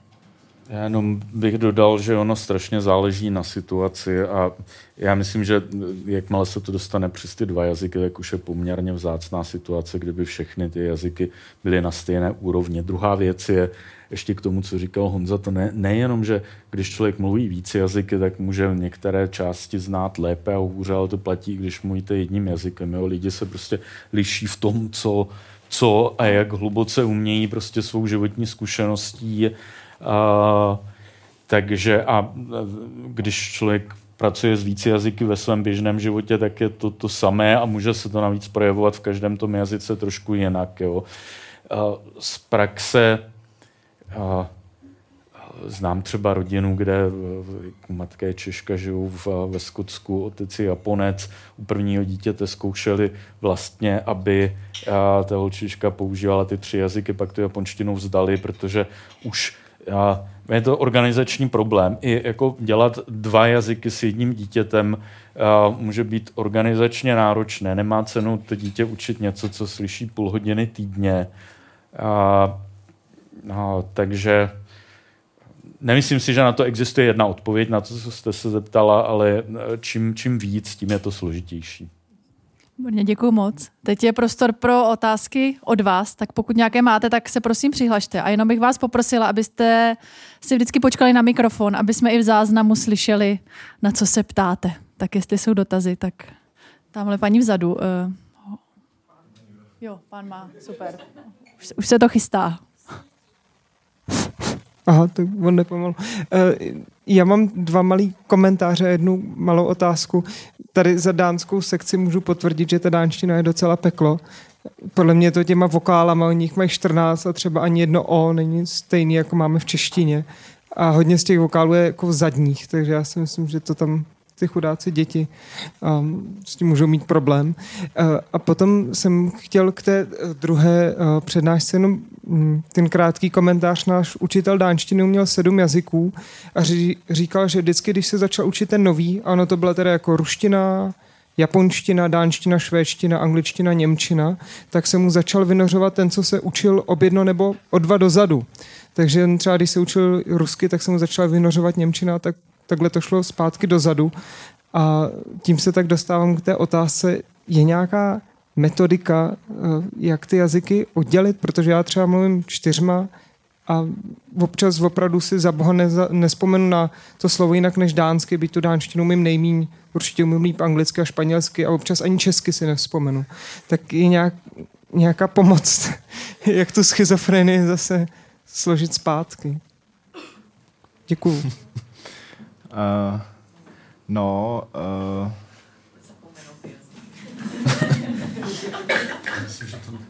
nevím, nevím, to, uh, to, to asi ne, nejsem schopen odpovědět. Možná by věděli třeba nějak... Já se nezabývám úplně mm, didaktikou. To znamená, možná lidi, kteří by se zabývali didaktikou, by měli uh, třeba nějaké nápady, jak, uh, jak v tom, jako posílit ty rozdíly nějak. Uh, ale Tady je zajímavé, že to, co jste říkal, že, že to, kde nastávaly nějaký ty interference, byly vlastně jazyky, třeba ta ruština, němčina, které vlastně si nejsou příbuzné. Jo? To znamená, eh, co třeba je velký problém, eh, typicky je to, eh, třeba lidi, lidi kteří se učí různý slovanský jazyky, tak říkají, že mají prostě velký problém, že prostě pak se jim to strašně míchá, protože ty jazyky jsou si strašně blízký a je hrozně těžký si vzpomenout, která koncovka je zrovna jako v chorvačtině, a která je polsky a která je kde jinde. No. Takže to, asi vám ne, neodpovím úplně tak, abyste si odnesli nějaký, nějaký řešení. Jasně. Mě právě zaujalo to, že jemu se do japonštiny pletla švédština. Hmm. Proto já třeba mám panickou budu z toho se teď učit italsky, protože já se bojím, že už hmm. že hmm. německých jako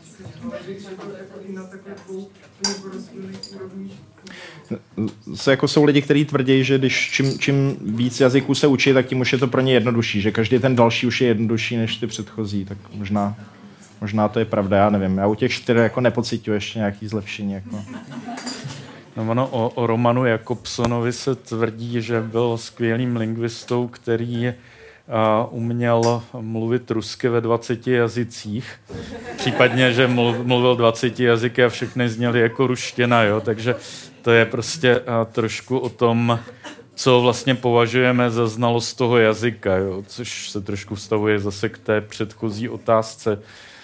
Mě jenom k tomu oddělování těch jazyků napadlo, to není nic, na, jakoby, co by se vstavovalo konkrétně ke studiu jazyku, ale prostě psychologii paměti obecně víme, že paměť je hodně kontextově vázaná a čím máte jaksi bohatší provázání těch věcí, které patří k sobě, třeba těch slov jednoho jazyka, tak tím, tím jako spolehlivěji se na sebe budou nabalovat.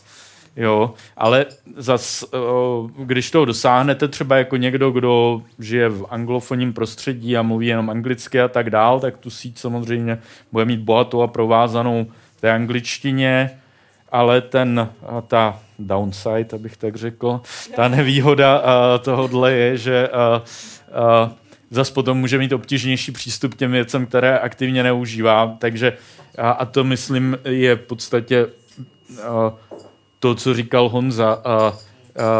Ta, když používáme víc jazyků, tak jako za ty všechny výhody, které to přináší, platíme určitou daň v podobě toho, že prostě v té databázi je složitější hledat. No. Já moc děkuji. Já mám ještě jednu technickou poznámku. Teď jsem tady pozva, poslala kasičku, do které, když nám přispějete, tak budeme moc naše hosty pozvat na pivo a zaplatit natáčení. Tak když tak vám předem děkuju. A pokud máte další dotazy, tak teď je ta pravá chvíle. Jak když tak už mám mikrofon, tak bych se zeptal. Uh, v podstatě mě napadlo, že uh, v té první prezentaci jsme viděli uh, nějaký graf pláče německého a francouzského dítěte. Pokud máme nějaké, které vyrůstá v té bilingvní rodině, uh, zná dva jazyky, ovlivní to i to, jak pláče od mala? To, ne, nevím o žádný takovýhle studii, nevím, jestli těžko, to... těžko říct, já uh, zase to by možná uh, tedy kolegyně Chládková věděla líp, uh, ale uh, obecně za to uh, tohle se zrovna týkalo těch nejmenších dětí a tam bych čekal, že daleko větší vliv bude mít ta matka, protože tu matku dítě slyší mnohem dřív, než se narodí, zatímco ty ostatní slyší pořádně až... Uh, a, a, jo, že eh, prostě v děloze dítě slyší velmi dobře t, ty zvuky, které dělá máma a to, co přichází zvenčí, slyší jen omezeně. To znamená, že prostě s tím uh, s těmi hlasovými projevy matky má mnohem větší zkušenost, takže bych očekal, že to bude mít mnohem výraznější vliv. Jo, a samozřejmě většinou za typických okolností je to dítě přece jen víc naladěno na tu mámu zase proto, že prostě uh, s ní je fyzicky uh, déle. Jestli k tomu můžu, tak to předpokládá, že ta maminka je monolingvní. Uh, no, no, tak jasně, jo, to jsem uh, jo, jako, trošku uh, si představil jako tu, tu já situaci, jsem třeba, kde... Když jsem byla těhotná, pravidelně mluvila třema jazykama a jako věřím tomu, že to na ty děti mělo vliv. Jo, to jo, to tak jako pak by pravděpodobně jako ten pláč byl nevyvrbený, ono jako uh, ne, uh, ne, nepředstavujeme si, že v té studii jako všechny německé děti měli ten pláč stejný a jako u každého byste prostě z jednoho vzorku poznali, uh, že uh, tohle je od německého dítěte. Jo. To byl prostě nějaký, nějaký průměr a když to dítě bude mít smíšenou zkušenost, Eh, tak eh, prostě ten průměr bude buď posunutý někam mezi, a nebo se bude prostě přiklánět k tomu, co je častější. No. Jestli můžu ještě mít na pana Chromího jednu otázku. Vy jste říkal, že ty bilingvní mluvčí jsou pomalejší v různých úkolech, pojmenování různých předmětů, vy, vy, vypavování si uh, lexikonu. Uh, o, o, o kolik pomalejší jsou a nakolik je to relevantní pro každodenní život? Jo, to, to je dobrá otázka. Eh, ty eh, eh, u toho pojmenování obrázků se jedná, jako ta, ta doba, kterou průměrně trvá lidem pojmenovat obrázek, je v zásadě v řádu nějakých stovek milisekund. To znamená, bude to třeba Eh, kolem jedné vteřiny, jo, třeba něco takového. Tam záleží na dalších faktorech. Prostě i, i dejme tomu úplně monolingníček, prostě některé obrázky pojmenuje rychlejc, některý pomalejc. Jo. Čili ty rozdíly uh, mezi těma monolingníma a bilingvíma mluvčíma budou jako maximálně v řádu těch stovek milisekund, spíš desítek uh, v tom průměru ovšem. Jo. Čili ne, není to něco, co by nutně mělo uh, nějaký jako závažný vliv na fungování těch lidí. Na druhou stranu zase jedná se o průměr jo? a můžeme předpokládat, že ne všechny slova třeba nejdou vybavit uh, stejně silně. To se prostě může stávat třeba u, jenom u některých těch, těch slov v průběhu, to znamená v průběhu toho experimentu.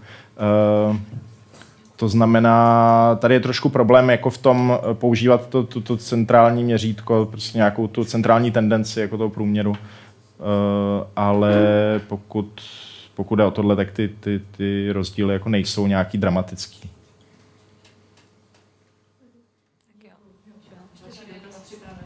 Jo.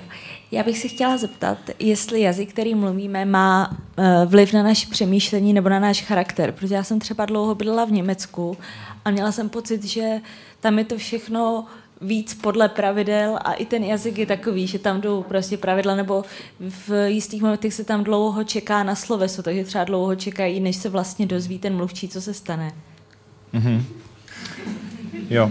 Uh, na, na, jako existuje uh, celá větev výzkumu, která se zaměřuje na takzvanou jazykovou relativitu, to znamená na to, nakolik jazyk, uh, který užíváme, nebo jazyky, který užíváme, nějakým způsobem formují nebo spolu utváří nějaký tendence našeho myšlení nebo vnímání. Uh, ta oblast je jako strašně komplikovaná, má takový dost heterogenní výsledky, ale uh, ale uh, a, a budou, uh, určitě budou lingvisti, který, nebo psycholingvisti, kteří vám budou říkat, že vlastně jako nic jako takovýhodle není nějak silný. Jo. Uh, nicméně existují výzkumy, které třeba ukazují, že mluvčí různých jazyků, a ty jsou podle mě docela přesvědčivý, že mluvčí různých jazyků se liší v tom, jak třeba vnímají nějaký dějový situace. A, uh, to znamená, když třeba uh, jede auto po nějaký silnici, se, to se dělá tak, že máte video, je tam nějaký děj, eh, pohybový třeba, a nějaká pohybová událost a snímají se třeba ještě vaše pohyby očí, kam se díváte při, na tom videu.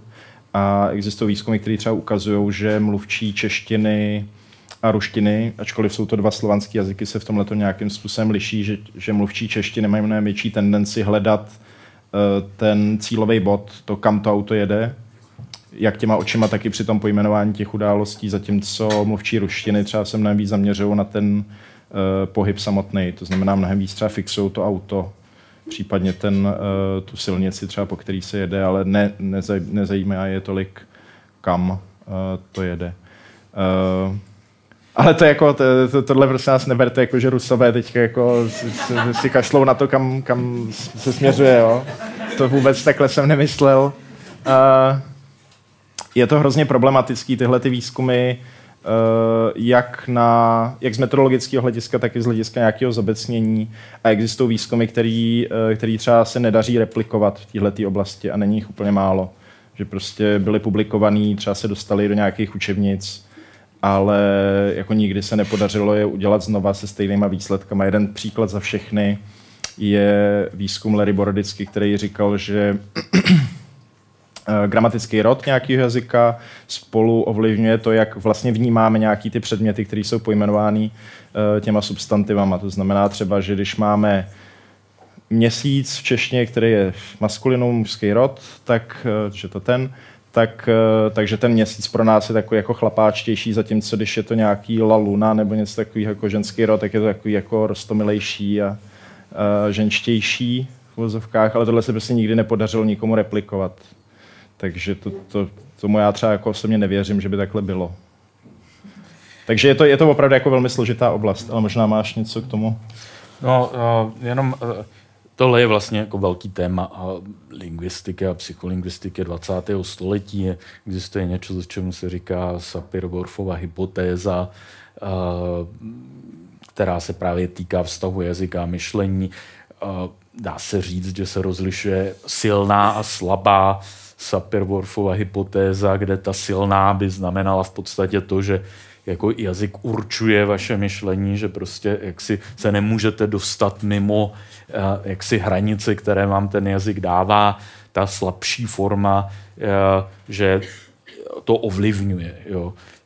Kdyby se to dalo sknout, tak to vypadá v podstatě tak, a na to není zase zapotřebí nějaká velmi hluboká věda, spíš jako uvažování konceptuální, že ta silná verze je velmi jako nepravděpodobná, ta slabá verze naopak je až, až triviální, jo? že některé prostě jazyky, podobné slova v různých jazycích mají přece jen něco trošku jiné významy a to nás často, často ovlivňuje. Prostě uh, jedno slovo může znamenat dvě různé věci v jednom jazyce, tak jako ano, budeme mít tendenci si je třeba plést nebo nějaké považovat za bližší a nemusí to být nic, nic jako hlubokého v tom smyslu, že bychom nějak tak dělili svět, ale prostě vzhledem k tomu, jak, jak jsou podobní, tak se častěji dostanou dohromady.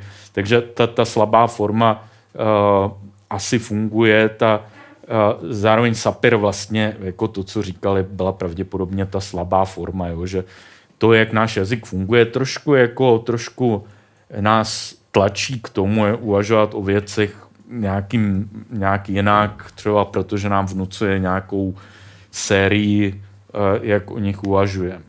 Ale nezdá se, že bychom se nemohli dostat. Kdyby platila ta silná verze Sapir-Whorfovy hypotézy, tak by se vlastně nedalo vůbec překládat.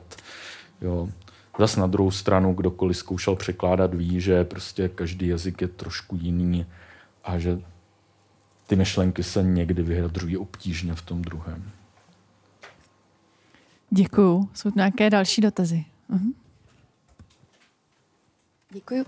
Já bych se jenom chtěla vrátit k té jazykové erozi, protože jsem se dočetla o nějakých případech, kdy děti do jistého věku byly schopné úplně zapomenout ten jazyk, ale nesetkala jsem se s žádným případem, kdyby se to stalo u dospělého člověka, který byl tomu svému mateřskému jazyku vystaven po desítky let, že samozřejmě je pak ten jazyk nějaký omezený, ale jestli existuje i nějaký případ, kdy to ten člověk taky úplně zapomněl. Ne, uh, je otázka, co znamená úplně zapomenout. Jsou dokonce teorie paměti, které tvrdí, že vlastně my nejsme nikdy schopní jako úplně zapomenout. Není to třeba vědomě přístupný potom ty informace, ale, ale v té mysli uložený někde máme. Uh, takže asi jako úplně zapomenout, to, to nevím, ale jako lidi, kteří měli opravdu jako hodně narušený ten mateřský jazyk, takový i třeba jako já znám. Já myslím, že se to zkoumalo tak, že byli vystaveni tomu jazyku a zkoumalo se prostě ta jejich reakce na to a pokud to bylo stejný jako u jazyka, který vůbec neznají, tak tím se jako prokázalo, že na to nereagují a tudíž to zapomněli. U těch dětí. Jo, já mám... Uh, si nějak vybavu nějaký výzkumy na... To byly snad korejs, děti korejského původu ve Francii nebo něco takového jsem nějak zaregistroval. Ale ty byly třeba jenom do dvou, tří let nějak jako vystavený té korejštině, vlastně jako v době, kdy ještě uh, byly jako hodně malý. Nevím, jestli...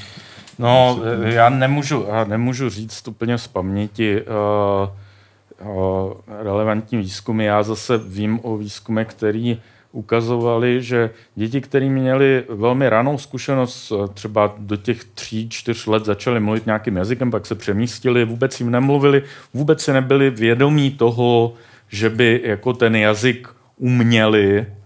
Nicméně, když potom se měřilo, jak rychle se učí z tohoto jazyka slova, vlastně se je učili stejně společně s nějakou srovnávací skupinou podobných mluvčích a, a ty, kteří neměli tu zkušenost z dětství, tak přesto byli pomalejší. Jo?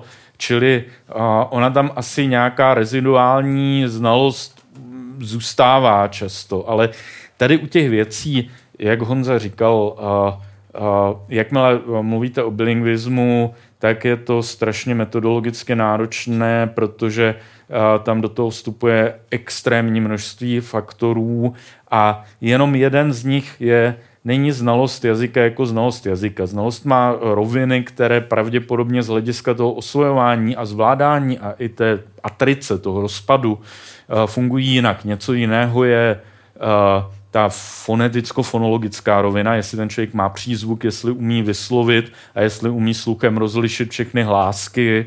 Něco jiného je slovní zásoba, jak dobře člověk zná slova, něco jiného je větná struktura. Jo? A, a my víme docela dobře, že třeba uh, člověk ztrácí schopnost naučit se tu fonetiku, fonetiku a fonologii cizího jazyka mnohem dřív, než schopnost naučit se syntax. Uh, ale ta odpověď na otázky, které kladete, je vlastně obvykle mnohem specifičtější. Jo? Musí se jít po těch rovinách. Děkuji. Já myslím, že máme čas ještě na jeden či dva závěrečné dotazy. Já bych měla související otázku, jestli je možné uh, si nevytvořit schopnost jazyka nebo ji pozbít. Mám na mysli takové ty vlčí děti. Jestli existuje nějaká věková hranice, kdy už to potom třeba nejde vůbec. Tak dneska se mluví spíš o věkovém faktoru než o věkové hranici, ale to vlastně přímo navazuje na to, co jsem říkal. Ta hranice asi existuje a asi je různá pro různé úrovně jazyka. Jo, naštěstí ty situace, kdy děti vyrůstají, aniž by uh, měli uh, nějaký jazykový vstup, nějakou zkušenost s jazykem, jsou vzácné a my je samozřejmě z etických důvodů nemůžeme navozovat, takže naštěstí jako tahle, tenhle způsob výzkumu uh, na rozdíl od lidí, kteří třeba zkoumají zpěvné ptactvo a kteří prostě můžou vzít toho ptáka a, a zavřít ho do klece, kde nic neslyší, tak těm se to zkoumá, a, ale a, že jo, a prostě a když pracujeme s lidmi, tak se musíme spolehat na to, co se stane a tyhle věci naštěstí se stávají čím dál tím méně a navíc i když se stanou, tak je to individuální případ. Čili tohle se hodně zkoumá spíš tak, že se právě zkoumají bilingvní, jo, kteří vymění jeden jazyk za druhý v různém věku a výzkumy z tohohle prostředí ukazují, že o, třeba pro jednou skladbu ten zlom nastává až někdy mezi 10. a 15. rokem, ale pro o, osvojování si o, zvuků mateřského jazyka to je možná mezi třetím a pátým rokem už. Tím bych tomu ještě doplnil uh, jednu věc. Uh, existuje jedna skupina mluvčích, na kterých se to zkoumat trochu dá. To jsou, to jsou neslyšící mluvčí v uh, oblastech, který se narodí třeba do slyšících rodin v oblastech, kde není dostatečná sociální péče, uh, třeba ve Spojených státech nebo tak kde, kde prostě ty, ty, ty, ty děti vyrůstají třeba v rodině, kde prostě jako na ně sice třeba můžou mluvit, ale oni to neslyší a není, neučí se znakový jazyk třeba do, do poměrně pozdního věku a pak třeba časem někde se ten znakový jazyk uh, učit začnou. A tam vím o studii Liz Newport, uh, která ukazovala právě zhruba podobný, podobný ty uh, časový údaje. Ty, ty děti se pak začaly učit znakový jazyk, teda tam šlo o znakový jazyk, což je ale přirozený jazyk, který má prostě gramatiku, všechno. A e, ve chvíli, kdy vlastně do nějakých těch 10-12 let si ten jazyk e, znakový ještě nezačali osvojovat, a to znamená vlastně byli bez jakýkoliv inputu jazykového, tak e, ta gramatika třeba už u nich jako nebyla nikdy ani blízká rodilým mluvčím. Zatímco třeba, když to bylo ve třech, čtyřech letech, nebo třeba i v šesti, tak vlastně ještě byli relativně, relativně úspěšní potom. Děkuju. A tady asi poslední dotaz. Děkuji. Mě zaujal ten úplně začátek té první přednášky, jak se děti učí cizí jazyk od začátku, tak vlastně, že se v prvních několika letech, třeba, já nevím, do čtyř, do pěti let, uh, naučí docela obstojně mluvit a ten jazyk je vlastně docela těžký a pro dospělý jako obzvlášť a to dítě to zvládne, tak jestli jsou nějaký výzkumy, nebo jestli se kladly otázky, jak se to dá jako zobecnit, protože člověk se pak potřebuje naučit jako hodně jiných věcí a jestli by se to naučil takhle přirozeným způsobem. Takový přirozený pokračování by bylo jako číst, potom třeba psát, potom to, co se učí v první třídě, počítání s celýma čísla třeba do deseti, tak jestli kdyby to dítě takhle podobně bylo obklopený nějakým prostředím, kde se tohle používá, tak jestli kdyby se mu neřeklo, tohle to je něco, co se máš naučit, tak je, že by se to naučilo samo jenom protože to vidí. A taková indikace, že to asi takhle funguje, je jako technologie, která se jako rychle rozvíjí, třeba výpočetní technika nebo mobilní telefony, tak v podstatě nemá cenu, se, aby se to učili děti ve škole, ale naopak eh, dospělí by se to dneska učili od těch dětí, ale třeba za 20 let to nepoznáme, protože ty dospělí už budou ty dnešní děti, ale zase třeba nějaká technologie, která v té době se bude rozvíjet, tak zase oni to nebudou umět a ty děti se to strašně rychle jako budou umět učit. Tak děti jsou stroje na učení svým způsobem a je to jejich hlavní úkol, takže to, že jim to jde, nejen v jazyce, ale ve spoustě dalších oblastí uh, vlastně není až tak překvapivé. Uh, zas na druhou stranu si to nesmíme uh, idealizovat. Ono, kdybychom učili třeba čtyřleté děti nějakému cizímu jazyku, nějakým způsobem, který používáme pro učení starších dětí, tak jim to půjde mnohem hůř než těm starším dětem. Jo, ale pokud, pokud ty děti mají intenzivní každodenní zkušenost, která je nějak prakticky zakotvená a spojená s nějakou motivací, což že domluvit se s mámou, s tátou je taková motivace, zahrát si nějakou hru na počítači je jiná taková motivace, tak ano, oni se učí velmi rychle a vlastně cokoliv se učíme tak, že jsme tím obklopeni, tak většinou jde poměrně rychle a automaticky, zejména v dětství. Je otázka, jestli všechno, co se děti potřebují naučit, se dá naučit tímhle způsobem, protože jako charakteristikou těch našich rozvinutých industriálních společností je i to, že děláme spoustu věcí, které jaksi že jsme schopni třeba se naučit něco, protože to potřebujeme, jo? že se vlastně osvojíme tu dovednost a naučit se něco, protože zrovna teď je to zapotřebí. Jo? A to, to, to by se třeba automaticky tak snadno nezískalo. Tak já moc děkuju. Pokud máte nějaké další dotazy, tak uh, se můžete zeptat, uh, až tady skončíme, protože oba pánové slíbili, že tady ještě po oficiálním zakončení zůstanou a věřím, že rádi, rádi zodpoví vaše zvídavé dotazy. Já vám moc děkuji, že jste přišli, že jste si na nás udělali čas, že jste se s námi podělili o vaše poznatky. Děkuji vám, že jste přišli, děkuji kavárně Potrvá za, za půjčení prostor a pokud byste náhodou šli kolem 11.2. příští měsíc, tak se tady dozvíte o tom, jakým způsobem se, dají recyk- jakým způsobem se dá recyklovat například peří, které eh, se oškube z kuřat, které si koupíte v supermarketu. Budeme se bavit o tom, jakým způsobem se dají recyklovat různé materiály. Tak děkuju a hezký zbytek večera. Děkujeme.